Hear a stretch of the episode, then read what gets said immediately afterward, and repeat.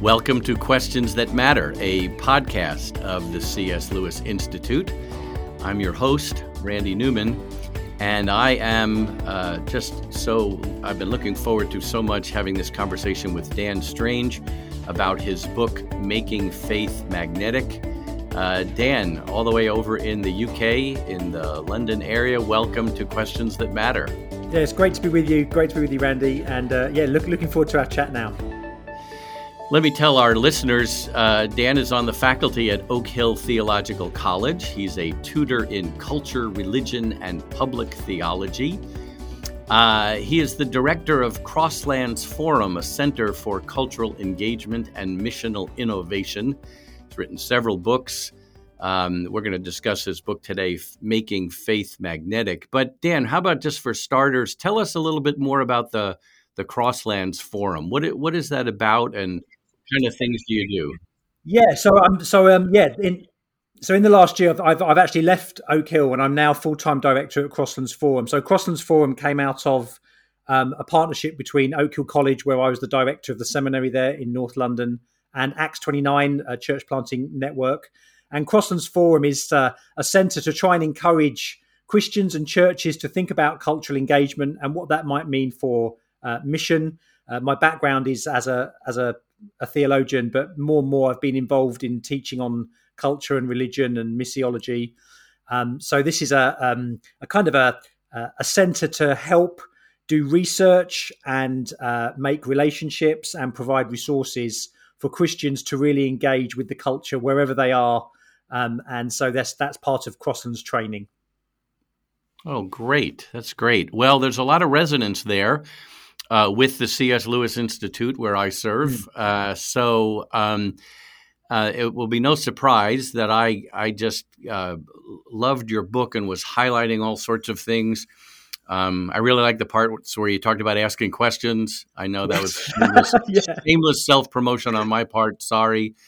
Um, but so tell us about this. your your title is "Making Faith Magnetic," and then um, the subtitle, I, I got to get this right um, uh, Five Hidden Themes Our Culture Can't Stop Talking About, and how to connect them to Christ. So, um, what, what are some of these, or if you want to go for all five, what, what are these themes? What, yeah. Number one, what are, what are they? Why are they hidden? Uh, and then and, and and yet why is it that we can't seem to stop talking about yeah. these things well the book the book came out of um, a kind of a, a, a question that I, I I've had is how do we get traction in my context in the UK? How do we get traction to talk about Jesus with people who are living their lives and don't seem to have any interest in anything that we want to say? And it was important that we uh, that we I try in the book to establish a theological foundation for this to say that all human beings if they're made in God's image, they're suppressing the truth, they're substituting the truth with idolatry. That's what Romans 1 tells us. Mm-hmm. But we don't lose our religiosity. I mean, Paul said in Athens, didn't he? People of Athens, I see you're very religious. Yeah, and that yeah. word, which only appears in that form once, is really encapsulates all human beings. People are asking questions now. They may be um, looking for certain things differently than they did 50 or 100 years ago Mm-hmm. But the mm-hmm. book is mm-hmm. arguing that at the end of the day, all human beings ask very similar questions. And this is based upon the work of a, um, a missiologist, a Dutch thinker called J.H. Bavinck, who's the nephew of a very famous theologian called Herman Bavinck. J.H. was a missionary in um, Indonesia. And he looked at the world religions and he said, look, they're, they're saying different things. Um, uh, but people seem to ask the same questions, and he calls mm. these hmm. magnetic points. Uh-huh. It's not that it's not that people consciously think about these things, but our lives are answering out these points. And he um, he bases it all, and I deal with this in the book in um, an exposition of uh, Romans one. God's eternal power and divine nature are, are, are revealed. So these five questions or magnetic points in the book. Um, what I try to do in uh, Bavinck was in Indonesia I'm in uh, in in England, slightly different context at different times, but mm-hmm. I think the same questions we see um, that people live out all the time. So um, there, there, there are five magnetic points. There's um, totality. Is there a way to connect? We we want as human beings to belong to something, someone, some cause. We we struggle between feeling are we insignificant in the world or are we significant? We can't quite decide, and that mm. comes out in all kinds of different ways. Now, if you're um, in a Muslim context or a Buddhist context, there'd be a particular form. What does it mean for your average secular Brit or North American? Um, I talk about what it means, whether it's kind of LGBTQ parades or Comic Con or sports. We all want this sense of belonging, this idea of totality. So that's the first magnetic point. Then there's a norm. Is there a way to live? We all have rules. We all have standards. Even those cultures that want to go against the norm, they still have their own rules of engagement. And I deal with that yeah. in the book. So we yeah. all have norms or rules. The question is, how do we decide where those norms come from? Who makes the yeah, rules? Right, um, right. so we have. Is, I can let me let me just sure. jump in because yeah. um, because I want to, and it's my podcast. Haha. Um, uh, something tells me that our, our, engineer will not edit that line out, and that I'll have to be apologizing it for a long time, especially to my wife. But so um, so they're already asking some of these questions and so we want to ask them as well and say, yes, that's a that's a good question to ask. But then we want to ask the question behind the question. So if they're already yes. asking and wondering, are there norms and why is it that we do have right and wrong as a clue to the yeah, meaning yeah, yeah. of the universe, as C.S. Lewis said? Well, then we ask the question behind the question of where'd that come from? Why why are those rules? Yes, there? and and it might be Randy that we even have to. I'm not even sure. Sometimes people are asking the question. The point is, their lives are an answer to the question. Yes. You remember that yeah. passage in um, uh, uh, Isaiah where Isaiah says about the person who's kind of making the idol and then using it to make their their, their dinner and they the the key mm-hmm. verse there. You know, no one stops to think. Our job, I think, as uh, as Christians, as as Christian witnesses, disciples, evangelists, however you want to call us, is to help people to stop and think. And oh, actually, so good. That's and, so good. Thank you for saying that. And actually, maybe we have to do a bit of excavation work to get people to ask the mm. question, mm. and then mm-hmm. what's the question behind the question. But the yeah. point is, is the encouragement to know that people are people's lives, the, their hopes, desires, dreams, the things that they decide upon in their lives. These are answering these questions already. And what this these magnetic points maybe give us a framework to get some traction, to understand them, and then to engage them with with the gospel in the way that we answer these magnetic points. Yeah, you know, um, uh, uh, quite often when I'm doing uh, training and evangelism, I, I, try to say, now here's here's a good word to throw out, and and I've said this a bunch of times. Of, well, you know, a good word to throw out is maybe. Um, someone says something, well, maybe there might be something to that. Well, I just thought here's another word that could be really helpful in our pre-evangelistic conversations, and it's the word "huh." yeah, someone yeah. someone says something like, you know, I just, you know, I just, I, I think, I, I, I don't know. This seems like s- such a beautiful day, huh? It is. Uh, like, I, I wonder, I, I wonder why that strikes us as such a big thing because it is a big thing. Yeah. And and again, it's it's trying to uh, connect and find agreement before we start showing the disagreement. I, I think a lot yeah. of Christians, I don't know if this is the case in the UK. I think this is common in the US. We we want to emphasize what we don't have in common.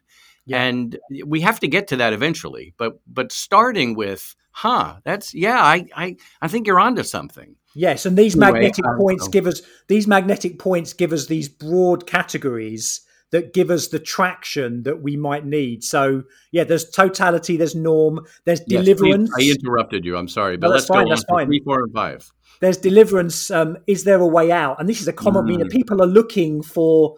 They know the world isn't isn't as it should be. The mm. question is, um, what's the problem and then is there a solution and i don't just mean mm-hmm. people questioning um, like big questions of deliverance like death or it can be how do i get how do i find deliverance to get through the day it might be yeah. an, another yeah. drink another fix uh, mm-hmm. not mm-hmm. having an argument these are all mini deliverances that people are looking for and then yeah. the fourth one is destiny um, is there a way we control this is my f- favorite one bavinck has this great line he says that we both think that we lead our lives and we undergo our lives. Sometimes we think we're the masters of our own destiny. We can do what we want to. Other times we think we're just a pawn in a big game of chess. We're just a puppet on a string.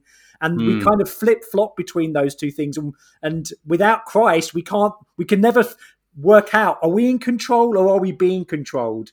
And I think mm. that's a hmm. really rich one for our modern contemporary society. And then the final magnetic point, the super magnetic point, I suppose, is um, is there a way beyond? As we talk about totality and norm and deliverance and destiny, um, we have to ask the question: uh, Is there is there a reality beyond reality? It's not simply it, well, we believe that it, it, it's God, but really just thinking: Is there is there transcendence? Are, are, we just kind of was John Lennon right? Above us is only sky, yeah. or is there something or someone that gives us connection, that gives us the rules, that gives yeah. us deliverance, that that helps us to see are we in control or not?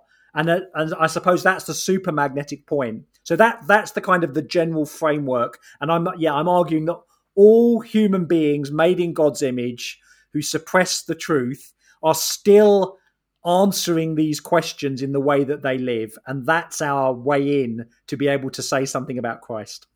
Oh yes, this is so good. Um, by the way, I'm gonna I'm gonna um, put you on the spot here while we're recording.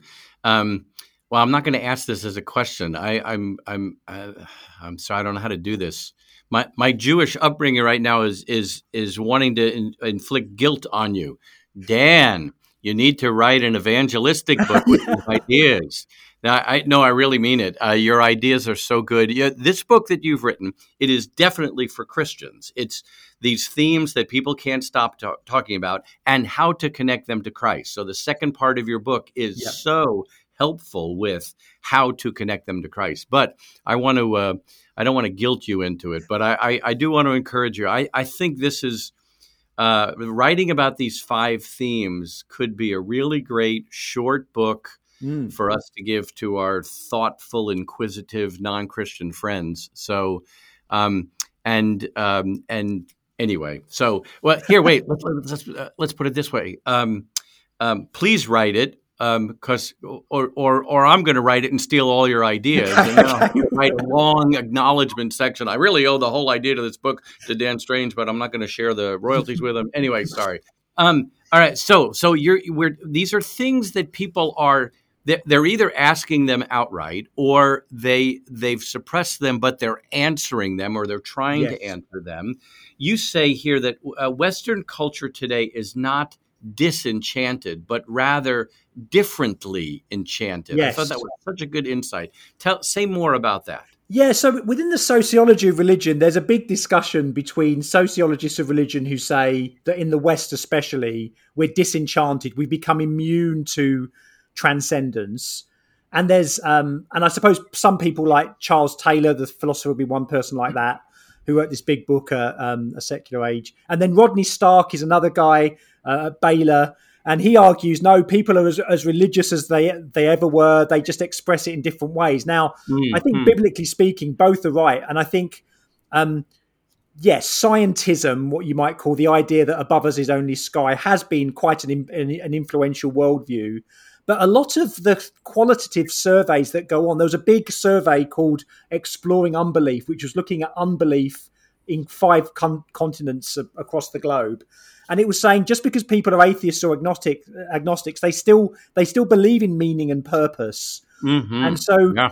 I, I, think this idea that we're not disenchanted or enchanted, but rather we're differently enchanted. But again, it's this idea, you know, as Paul says to the Athenians, people of Athens, I see you're very religious. Yeah. They've got this unknown God. They had all these other worldviews, but they're hedging their bets. They're saying there might be this. So this this idea that we are as human beings, we're always worshippers. We're, we're always focusing on a particular goal. We have hopes, dreams, and desires.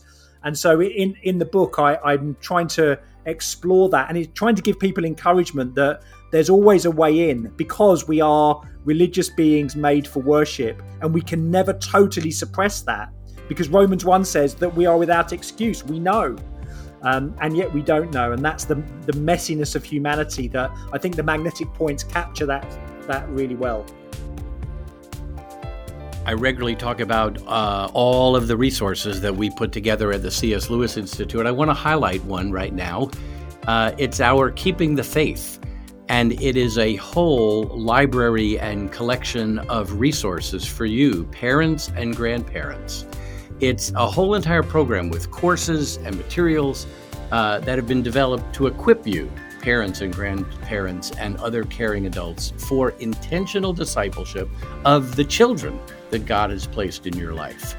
And um, uh, this, we've got videos, we've got articles, we've got study courses.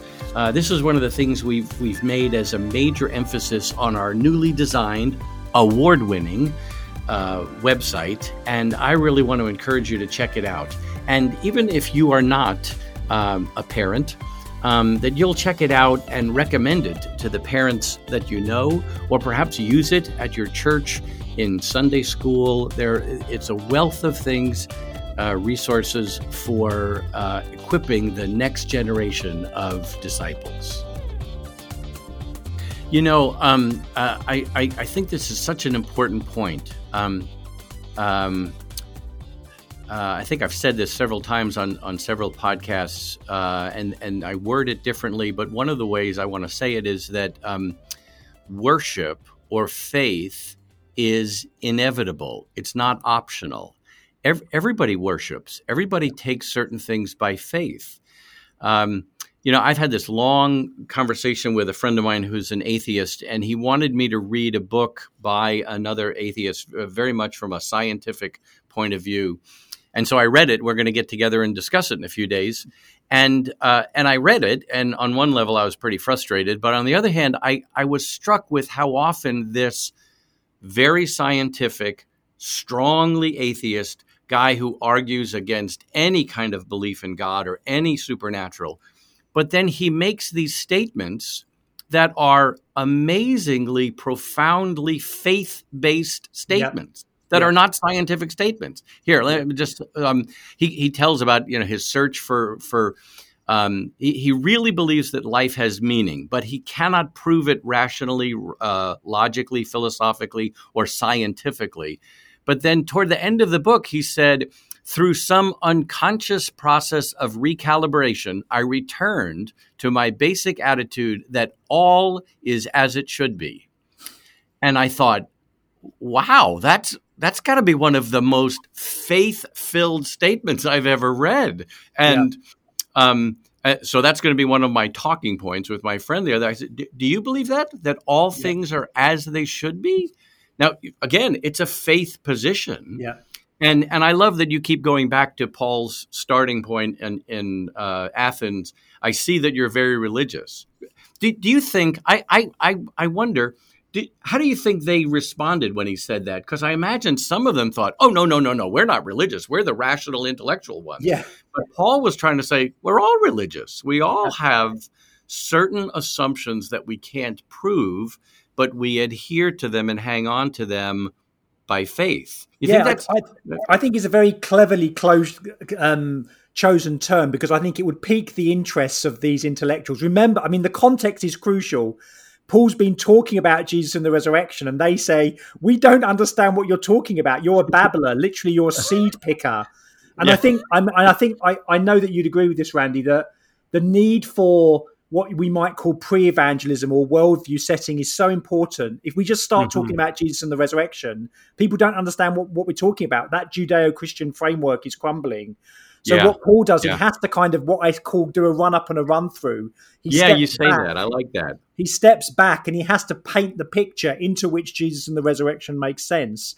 And so I think that idea of, of religion, or of being religious. Now, of course, it's not that we use that word with people. If you say to an atheist, you're religious, they could get very annoyed. But theologically, this is what's people have ultimate commitments. They have commitments. Yeah. They in, in, even using the word faith might be a little. They might irritate yeah. them. But people do have commitments, and they and if you trace it back, they have ultimate commitments, which you're right are very faith based. And I think we need to be able to push people. You know, where where where is your friend getting their idea of norms from, or this idea that the world is as it should be? I mean, yeah, these these are very religious statements, and we can't be the only ones who are seen to be irrational in that way.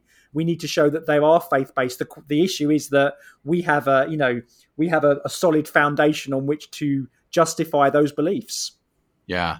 All right. So, th- so this is very helpful. So, so you're right. Religious it's probably too explosive of a term, and even faith. So, what did you what did you say? Yeah, I think sometimes something like commit um, commitments or yeah, ultimate commitments to something. Yeah, I think that's a good phrase. If you keep that's asking the question why, why, where do you get that from? I think you everyone comes back to a, a, place where they just have to say, well, that's that that's what that's what it is.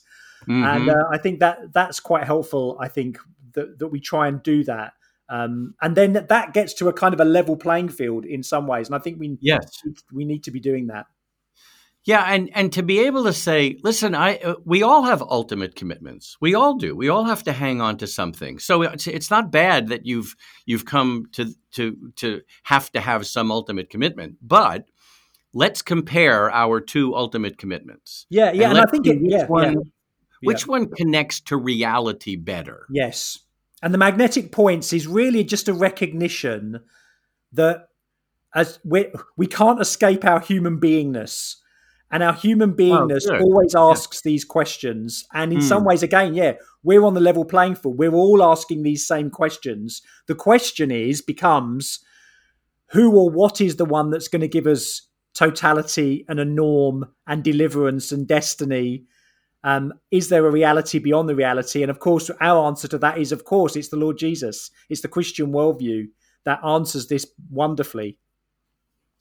Um, so uh, uh, I, I, love that you you shift in the book from talking about these five magnetic uh, points to now how do we connect these points to the gospel? And you say the gospel of Jesus both connects with and wonderfully answers these magnetic points intellectually, emotionally, holistically, but it does so with answers that confront yes. our idolatrous wrong answers. Yeah.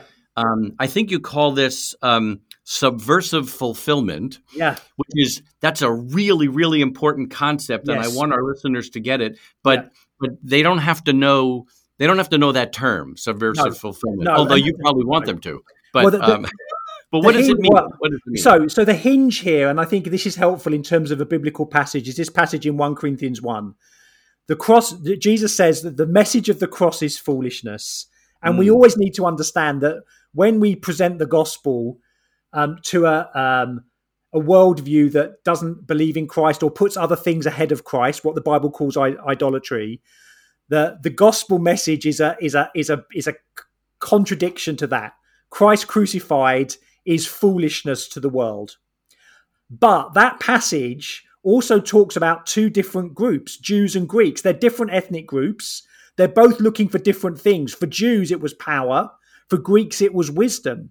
Now, if we just preach a bland message of Christ crucified, why does Paul bother making these distinctions between two mm, ethnic groups? Good, good, good. But what right. he does in the passage is he says, yes, the cross is foolishness to both of those groups, but to those who have been saved, both Jews and Greeks, Christ is the power of God and the wisdom of God. Now, sometimes mm. evangelicals are a bit worried them saying, oh, this is like a felt needs gospel. You mean Jews are looking for power and Jesus is power? Greeks are looking for wisdom and, and Jesus is wisdom. Yes, but in precisely the opposite way that they expected.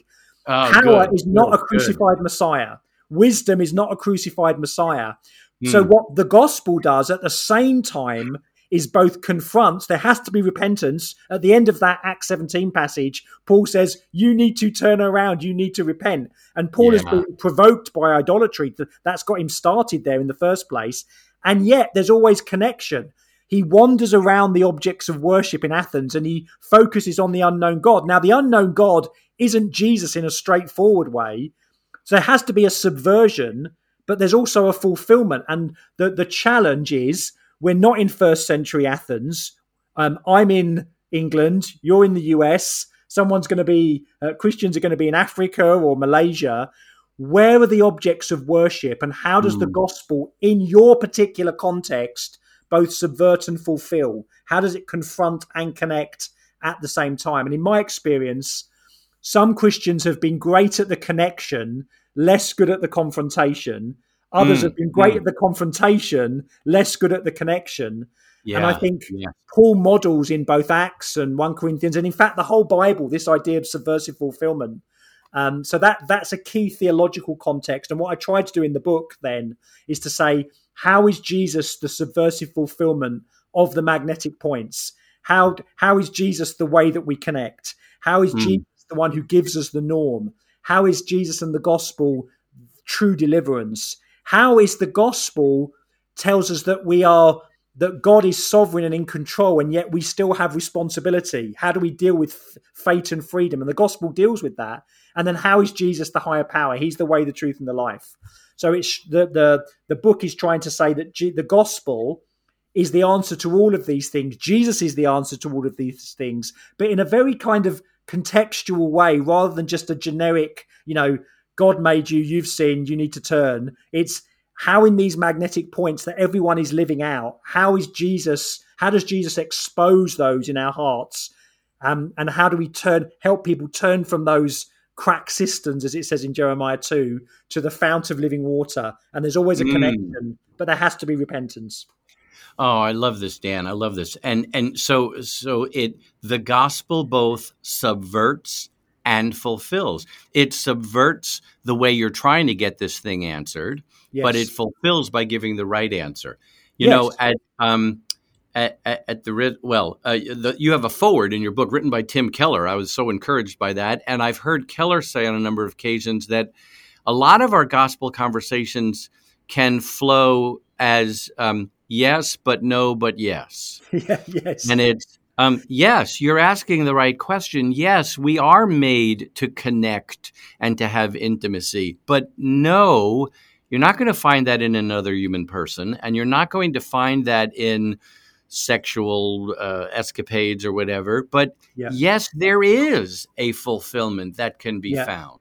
And, and, and I think it's, it's also. Jesus. And with that, there has to be, and again, this is where I think we find it hard, and we need to be careful that we don't forget this, that in that no bit that we have to point out to people that um, this this this way of well it's it's this that Jeremiah 2 picture my people are drinking from cracked cisterns it's not yeah. good for them it's not good for them now it's not good for them eternally so yeah. there has to be what we might call an exposure of idolatry yeah. but in a way that still then shows the connection to to to Christ so this this idea of um, entering into someone's worldview, exploring the, their objects of worship, exposing and then evangelizing becomes important. Um, and uh, yeah, that that's how that that model works. So the book is then just trying to take the examples I used in the first half of the book to say, hey, how does Jesus subversively fulfill? How is their exposure, and how do we evangelize to call people to Christ? We here at the C.S. Lewis Institute are delighted to tell you um, our newly redesigned website has been given an award. We're an early winner of the Gold Award by the .com Awards uh, agency. Uh, they uh, hand out very few of these awards for excellence in web creativity and digital communication. This year's competition was uh, had entrants from 2,500 entries or, or even more, designers, developers, content producers. I mean, it was it was amazing, and we are so very grateful that we were given this award. Uh, we thank you uh, for your prayers for this ministry and support for our ministry. This uh, redesign took a lot of time, a lot of work, and a lot of money. And we would love for you to be joining us as a financial supporter of our ministry for paying for these kinds of things and also the great materials that we produce and the events that we do. So please prayerfully consider if you're not a regular monthly supporter of our ministry, we'd love to have you as a partner in that way.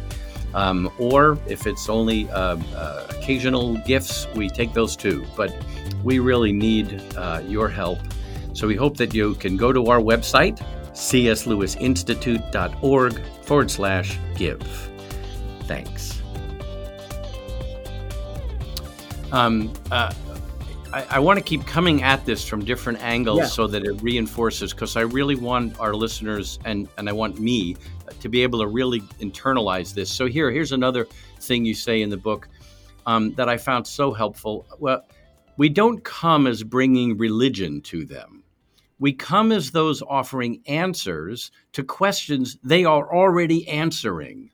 We're offering in exchange for religious commitments they already have. And we're offering a way to mend a relationship with God they are already in. That, that's exactly right. It's, it's, it's not bringing religion to them it's answering questions they're already trying to answer in yeah, other ways yeah they are already in a relationship they are yeah romans 1 makes it clear all human beings are already in a relationship with god it's mm. not a good one it's very dysfunctional and like any broken relationship it's complex mm. but we come on offering christ in terms of a, an existing relationship um, and I think that that would be, I suppose, the other thing to point to, Randy, in the book. And I, this has become clear as the book's been published. The book was originally in a set of evangelism and apologetics classes in seminary. But what's more and more become clear to me, and the way I think we can use this material best, is realizing that the first thing we need to do with these magnetic points is apply them to our own hearts. Oh, good. How, yeah. How evangelism flows from our discipleship. And that gives a sense of fellow feeling. It's to say with people, look, we I, I struggle with all of these questions of destiny and deliverance and the norm. This is how Jesus has answered it in my life and continues to do that every day. Yeah. And I think when if not to see people and, and again you've brought this out in your work so strongly people aren't projects or we evangelism isn't a thing that we do as i am transformed by the gospel as jesus is the answer to the magnetic points in my life that gives me a natural opportunity then to say what Jesus has done for me as I'm then answering people who don't know Christ.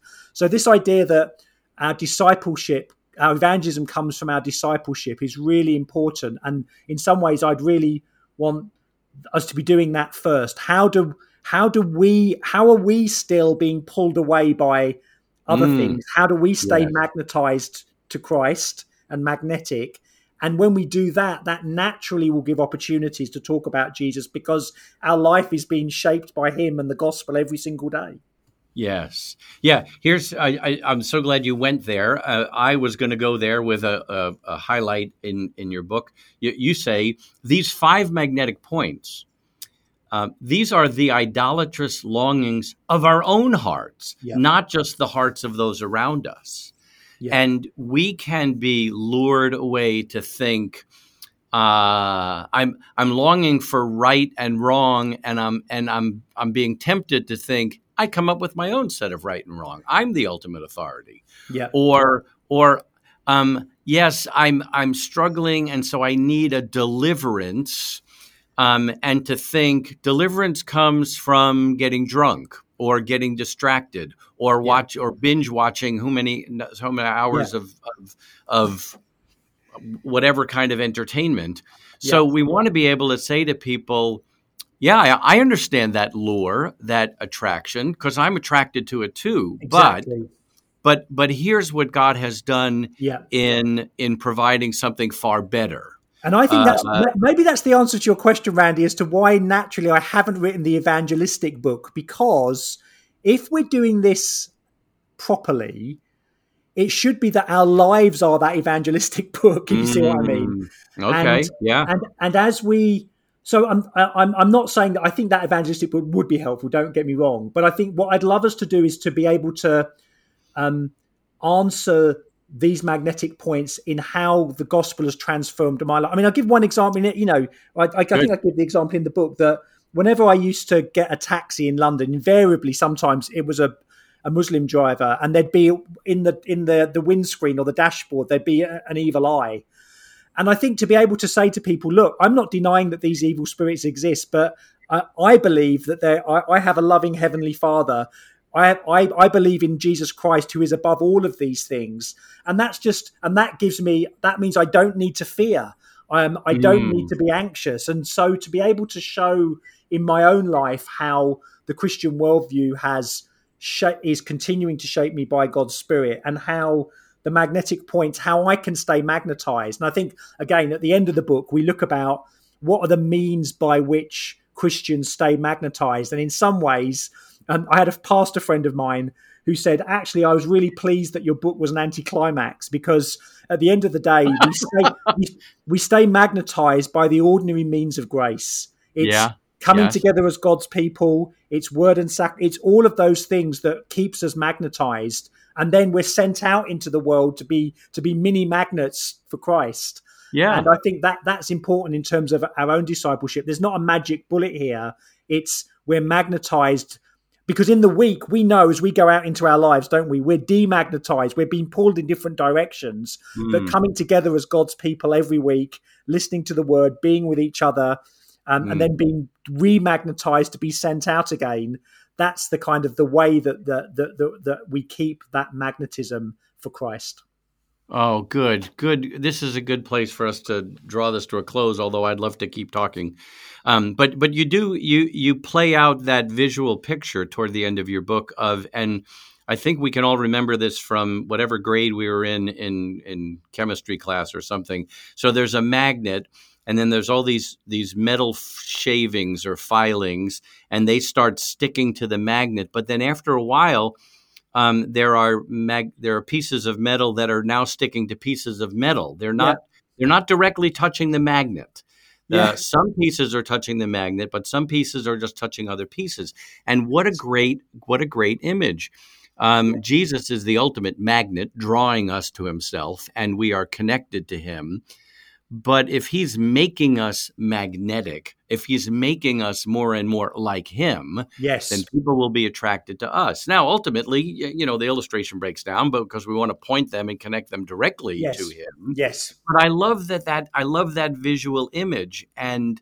Uh, for me to think of myself, I'm a magnet. I'm yes. I'm, t- I'm touching the ultimate magnet. The um, but Lord, would you make exactly. me a magnet so that people would be drawn through me to you?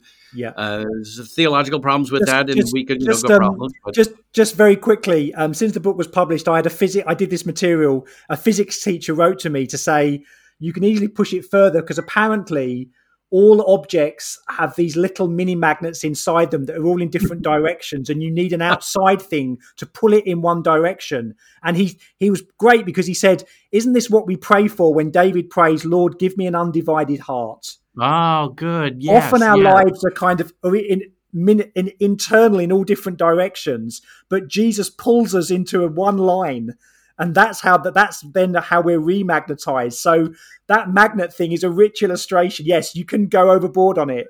But originally as you know in the book that that was a, a, a sermon that spurgeon preached called the marvelous magnet. Yes that, we're magnetized to christ others will be attracted to him because we're stuck to him. And so how do we stay magnetized becomes a very important question. Yes. Oh well let's draw this to a close um, I really hope this has been encouraging for our listeners. Um, uh, get a hold of Daniel's book, read it, start seeing those uh, magnetic points of connection in conversations that you have with other people. Start looking for their ultimate commitments um, and, and have really engaging, uh, uh common ground building conversations. Um, but then don't be afraid to also subvert and let the gospel subvert so that it can indeed fulfill people. This is really great, uh, Dan. I really appreciate your work and what you're doing. We're gonna we're gonna look for you more and more, especially that evangelistic book that maybe you might write, perhaps, Lord willing, guilt inspired. Um, so um, we're gonna put we're gonna put some show notes uh, in our uh, podcast um, about your materials and your center. Uh, to our listeners, thanks so much for listening. We hope that this and all of our resources at that website we have, the cslewisinstitute.org, will be helpful for you as you reach out with the good news of the gospel and you grow in your love of our Lord Jesus Christ. Thanks.